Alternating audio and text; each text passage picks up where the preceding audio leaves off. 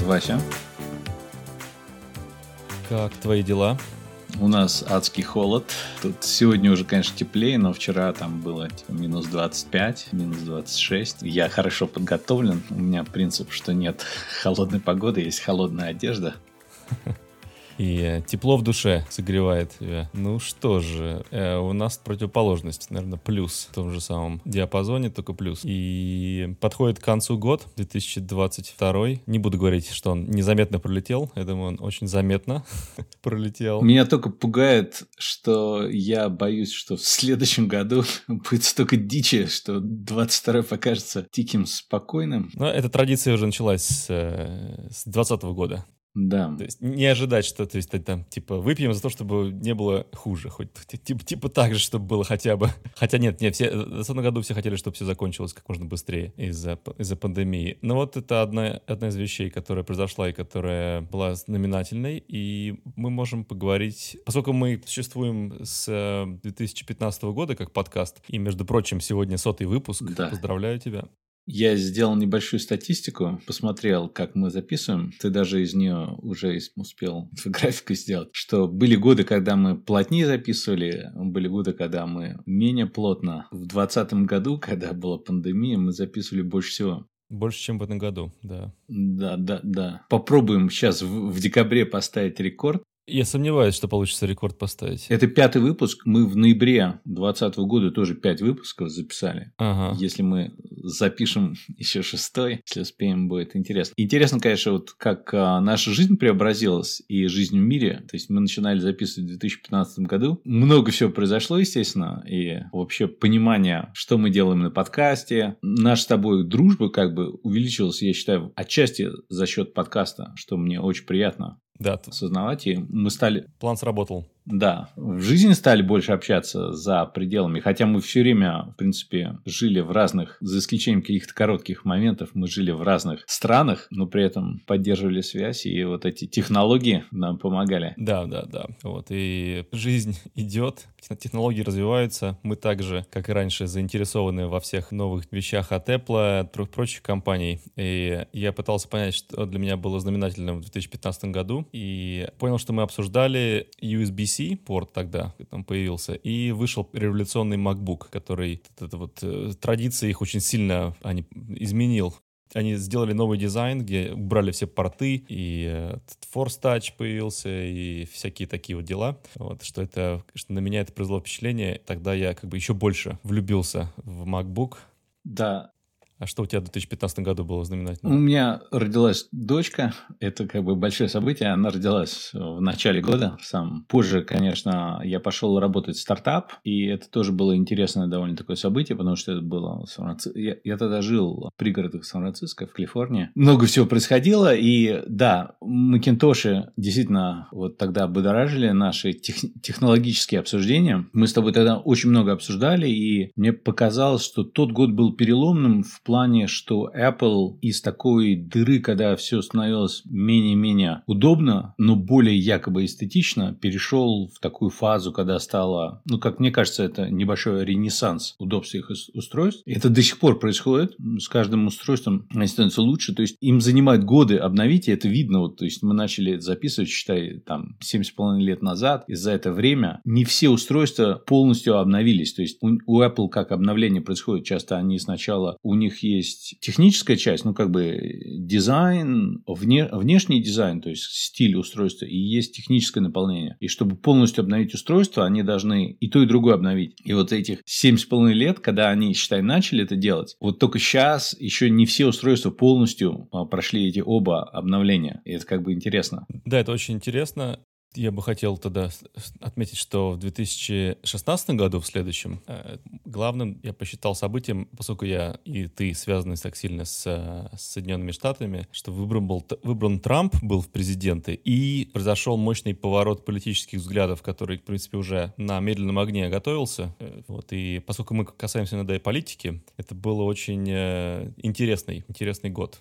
Да, я, я в этот год уехал из США. То есть я сначала поехал в Москву, на какое-то время провел там несколько месяцев. После этого переехал в Латвию, в Ригу. Долгая история почему, но неважно. То есть и я начал жить тогда в Европе. И действительно поменялось, как политические взгляды мои стали меняться. То есть не скажу, что мне, как всегда, кажется, как, видимо, большинству людей, что я сам остался таким же. Это мир вокруг сдвинулся. Но это, как всегда, знаешь, телемейская позиция. Ты в центре вселенной или вселен... и вселенная крутится вокруг тебя, или ты крутишься вокруг чего-то. Это тоже так можно рассуждать. Но так или иначе, в политической жизни США и многих других стран стало наблюдаться больше поляризация. Раскол по взглядам. Ну, мне кажется, это да, расхождение. То есть раньше графики рисовали по взглядам, они такие две горки были, и эти горки стали расходиться. И отчасти это произошло в большой степени из-за социальных сетей, которые лю- люди стали больше общаться. Люди, которые технически подкованы, они, естественно, стали использовать технологии для общения заранее, гораздо там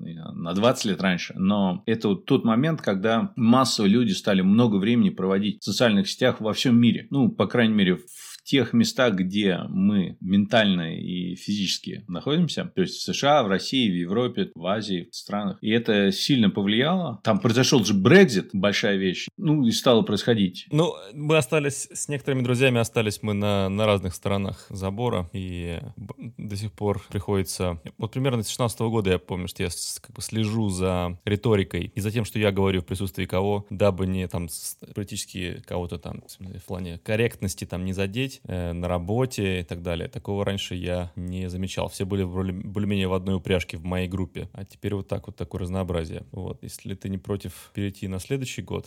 Да. 17-й год.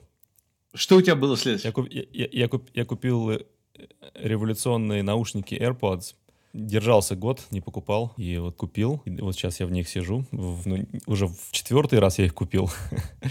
Были две не Pro, две Pro, такие разные. Вот. Я считаю, что это огромная революция на самом деле, что за тобой не тянется провод, когда ты куда-то хоть идешь. Э, и, и такая свобода, мобильность. Э, а, и у Apple они хорошо сделаны, они переключаются между устройствами сейчас вообще достаточно надежно, не то, что раньше. Вот. И вот это было. И второе, я открыл для себя Figma по полной программе, перешел перешел на нее. И как бы Figma с пинка выбила дверь в мире графического и интерфейс-дизайна. Вот, и все затряслись, и они, собственно, выиграли. Вот сейчас это понятно. Да, забежим вперед. Их купила Adobe.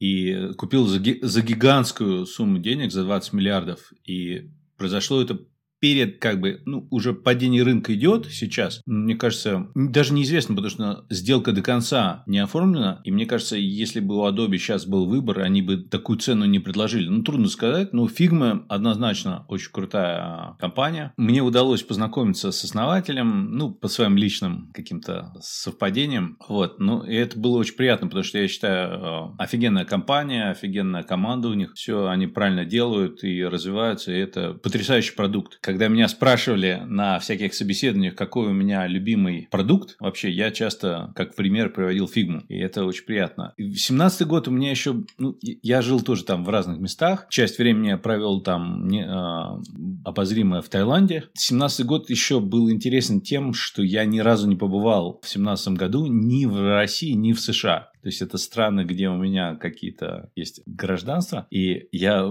все время был в других местах. Mm.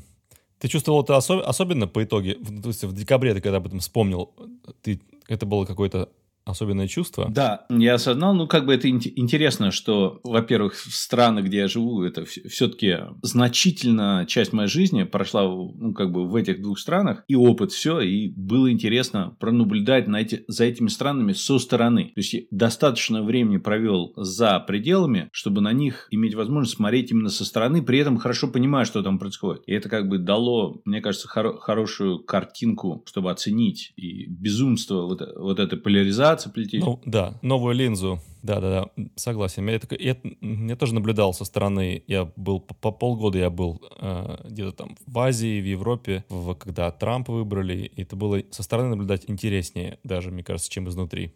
Еще интересно, конечно, с точки зрения технологий, потому что когда находишься в таких странах, немножко сложнее иногда покупать устройства, и, и рынок устройств немножко другой. Починить, например, разбитый экран iPad в Таиланде очень легко и дешево, и просто, быстро, или в Гонконге пойти на улицу, где продается вся электроника, дешевле, чем в других местах. Приезжаешь в какое-то месте, там, в Германию, например, в Берлине, купить намного сложнее. И цены другие, и очень сильно, я вот посмотрел, там, в Сингапуре, например, в таких местах, цены на все это были очень сильно варьировались. И доступность каких-то устройств или даже мелочей очень сильно влияла. А мне это было с технологической точки зрения очень интересно. И я ездил и там, в Китай, и там много где побывал а в этом году. Как бы было, было интересно наблюдать. Хорошо. Тогда в 2018 году мне было сложно вспомнить, что там точно было такое, что я могу выделить, но одно я скажу точно. Наш подкаст почти умер, то есть он почти загнулся в 2018 году. Мы выпустили только два выпуска, и это было... Во второй половине года. Такой период проверочный да, да, да, да, да. Нам э, у нас была какая-то смесь между не до этого, какой-то не, не, не вера в него, или вот, вот, вот, вот, вот запишем и не записываем, и вообще и забывал я на него, про него на пару месяцев, наверное, точно в восемнадцатом году. Вот. А напомни, если ты помнишь, что в восемнадцатом году было такого интересного? В плане в мире я... У меня много было персональных потрясений. В этом году у меня там э, распалась семья, и я решил уехать из, э, из Латвии, переехал в Россию. И с позитивной точки зрения у меня... Я занялся как следует шрифтами. У меня так получилось, что я нашел программу, которая на iPad позволяла делать рукописные шрифты, и это меня очень сильно погрузило. У меня было там пару месяцев, когда я глубоко был погружен в это, и там с утра до вечера делал шрифты шрифты, и получились такие результаты довольно интересные, которые, мне кажется, без такого погружения были бы невозможны. Шрифты с, с тысячами символов, э, с поддержкой азиатских языков, все такое. В тот момент у меня столько всего происходило, и, видимо, у тебя тоже, что нам было не до подкастов, и я поэтому как-то меня не отразило, что произошло даже в мире в этот момент. Что-то происходило, знаешь, что у нас с тобой было? Мы с тобой побывали вместе в Минске в 2018 году это уже во второй половине года, когда я переехал из да. Латвии в Москву и стал жить в Москве, у меня немножечко тоже, у меня была, есть такая социальная сеть, Плюрк называется. Она необычная, она не очень популярная, мало кто про нее знает, но там довольно такая узкая тусовка, которая довольно дружная. И я пользовался к тому моменту уже много лет Плюрком, но никого не знал лично. И вот в 2018 году я решил перейти эту границу и познакомился с кучей людей, это как бы расширило мой круг знакомств. И они немножко совсем совсем не такие а, персоналити, как мы другие знакомые до этого, до этого времени. И это поменяло мой круг общения довольно сильно а, в физическом мире. И как бы по-другому это для меня было такое интересное событие. Я до сих пор считаю, что Плюрк с точки зрения дизайна, микроблогинга, то есть это изначально было создано как аналог Твиттера. И сейчас как раз такой период, когда все Твиттер опять обсуждают. Так вот, я считаю, они начинали вообще как Твиттер, ну, немножечко внешне по-другому сделанный. Но с тех пор как бы настолько удобнее все сделано, сделано, и, я не знаю, мне кажется, намного лучше система как таковая. Да, я так на него и не подсел, зарегистрировался, но зашел туда раза два. То есть мне, мне он что-то как-то не, не подошел, не, не дал я ему усилий, несмотря на твою большую рекламу. Но от тебя постоянно слышу о нем и знаю, что для тебя он сыграл большую роль в твоей жизни. Вот. И, и продолжает в какой-то степени, да. Но переходим на следующий год, 2019. Тоже было сложно что-то выбрать, но я могу сказать, что я был в Таиланде снова. И я там и Новый год отмечал, и пробыл там еще три месяца, и день рождения там отмечал. В общем, у меня был такое погружение в Таиланд в 2019 году, сильное. А потом мы с тобой встретились э, в Роттердаме. Да, интересная была поездка. Да, и я открыл для себя бельгийское пиво. То есть я знал его в какой-то таком ограниченном диапазоне, но там я обалдел и с удовольствием ходил с тобой пил это пиво. И с тех пор я утверждаю всем, что бельгийское пиво самое лучшее. И когда оно даже в Таиланде есть там в три раза дороже, чем в Бельгии продается, я все равно его покупаю иногда и пью. Да, да. Мне, ну, я бельгийское пиво полюбил намного раньше. Как-то в Нью-Йорке на третьей улице есть, а, на углу примерно третьей и шестой авеню есть, э, ну, может быть, был, я давно не был в этом, там был бар бельгийского пива, и как-то большая тусовка была, и я там попробовал несколько бельгийских пив, и с тех пор стал большим фанатом. И я, конечно, пью не только бельгийское пиво, разное, но и часто бывает оно в других странах сделано в таком же э, стиле, и было интересно. Вот, и да, да. У меня еще был довольно такие свои медицинские проблемы, то есть я довольно сильно заболел в этом году, и там полгода у меня прошло в виде такого, там, в больницах долго лежал, все, там, в реанимациях, все, это у меня был такой год, когда было тяжело, и там первая часть года у меня там с детьми очень много времени проводил в Москве, мы там жили, но это все интересно было. Так, больше пока нечего вам сказать про 19 год, но 19 цифра содержится в одной известной, в одном из известном заболевании, которое нас на настигло в 2020 году. Но этот год, конечно, наверное, запомнят все на всю жизнь, кто был уже более-менее взрослом возрасте в это время. Вот. И э, да, я вернулся в Нью-Йорк, и настигла пандемия, началась. Вот. И буквально через неделю после моего возвращения я был, я засел в квартиру и сидел там, э, и виделся только с одним, может быть, двумя друзьями все это время. Заказывал еду из русских магазинов из Брайтона, пельмени себе делал. Вот по-своему насладился. Кстати, кайф большой, я людям вот рассказываю. Я прокатился на велосипеде не раз через пустую Таймс-сквер, через пустые там Мэдисон Авеню. То есть э, этого больше никогда в жизни мне такого не, не удастся, скорее всего, сделать. Трудно сказать, я не возьмусь предсказывать. Загадаем. Загадаем. Трудно зака- загадывать. Я в это время был в Москве, и у меня тоже был момент, когда я почти три месяца не пользовался никакими транспортными средствами. То есть везде ходил пешком, потому что в Москве там были свои ограничения. Во всех странах же по, очень по-разному произошло... Про, то есть ковид, как болезнь, вызвал очень много ограничений на высоком государственном уровне. Но во всех странах это происходило по-разному. Где-то было прям жестко, что нельзя было выйти из дома, где-то менее жестко. И в Москве это происходило, особенно в начале, что многие места были закрыты, были открыты магазины, всякие кафе были закрыты, и, и не работал транспорт для большинства людей. То есть в Москве нельзя было в метро поехать в самом начале. То есть и я везде ходил пешком. И я в этот момент осознал, что в моей жизни с рождения, когда меня там на машине отвезли из роддома куда-то, там со мной родители куда ездили, у меня никогда не было такого периода в жизни, такого продолжительного, чтобы я не пользовался транспортными средствами. То есть все как бы все ногами, пешком. То есть необычно. Очень много находил да, пешком, да. Да, да. Э, в Нью-Йорке метро не ходило недолго, они перезапустили его довольно быстро. Пустым, правда, находило. А, у меня еще такой момент был, я был один в вагоне в 6 часов вечера, то есть такого тоже никогда не было.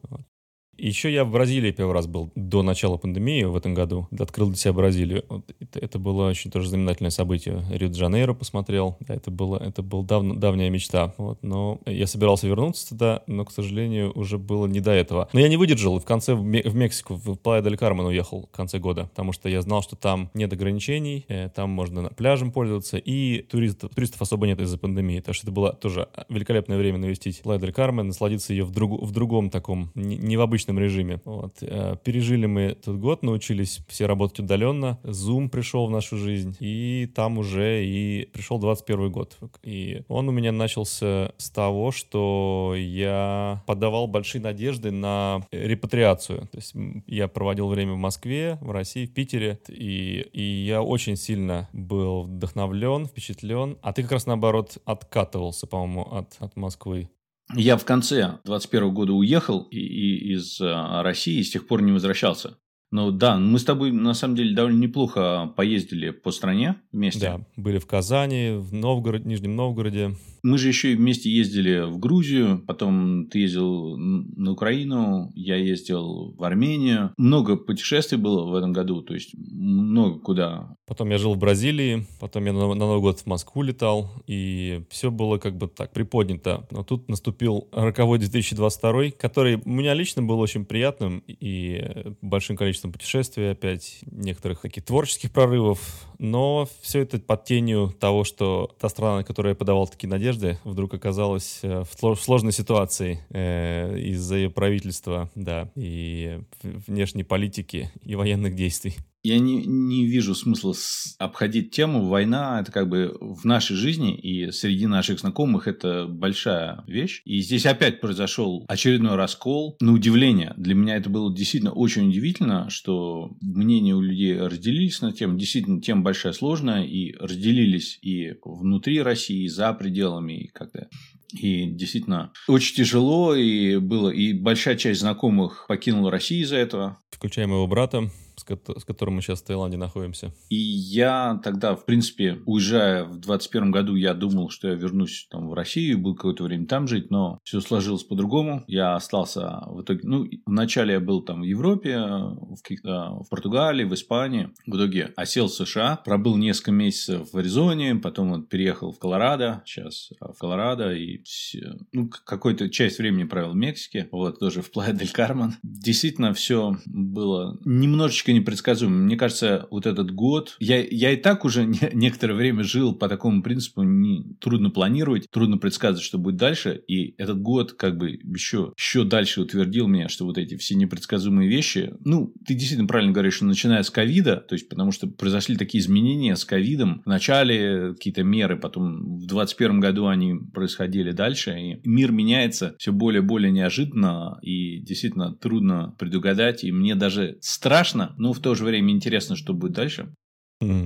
И последнее, что у меня из знаменательного, я купил себе новый MacBook Air M2 процессор, и это, конечно, подкрасило мне четвертый квартал 2022 года, и прям, прям из меня фонтан идет продуктивности и творчества. Насколько... То есть я даже на Твиттере написал, но мне кажется, это люди не очень поняли точно, что я имею в виду. Если чувствуешь себя непродуктивным, купи себе новый MacBook. Вот. Мне кажется, все равно исходит изначально из, изнутри тебя, то есть ты начинаешь себя чувствовать продуктивным или э, в творческом порыве, и технические средства, ты, соответственно, более подвержен желанию и возможностям вложиться в эти технические средства, которые тебя еще больше увеличивают твою продуктивность и э, вдохновение. Мне кажется, вот то, что искусственный интеллект вошел в быт, ну и в такое пользование очень многим людям, то есть появились движки, которые делают картинки, э, и все, это, это стало гораздо шире. Еще мы с тобой, помнишь, начинали э, USB-C, как формат, который появлялся в 2015 году. Мне кажется, в 2022 году это первый год, когда этот формат стал полноценно хорошо как бы и, им стало удобно пользоваться. То есть одна из вещей, которых мне, я считаю, не хватало конкретно, это не было устройств, которые позволяли там доки или хабы, когда ты мог там несколько устройств заряжать. То есть были, были какие-то возможности ограничены. То есть мир все равно жил на старых форматах. Это вот первый год, когда стало переходить. И мне это было удобно, потому что я для себя старался все использовать в этом формате все эти годы. И сейчас вот я купил себе новый док, вот, ну, рабочий стол, за которым я сейчас записываю там все сделано через USB-C. В лэптоп, который я использую как главный компьютер, втыкается один провод, Thunderbolt через формат USB-C,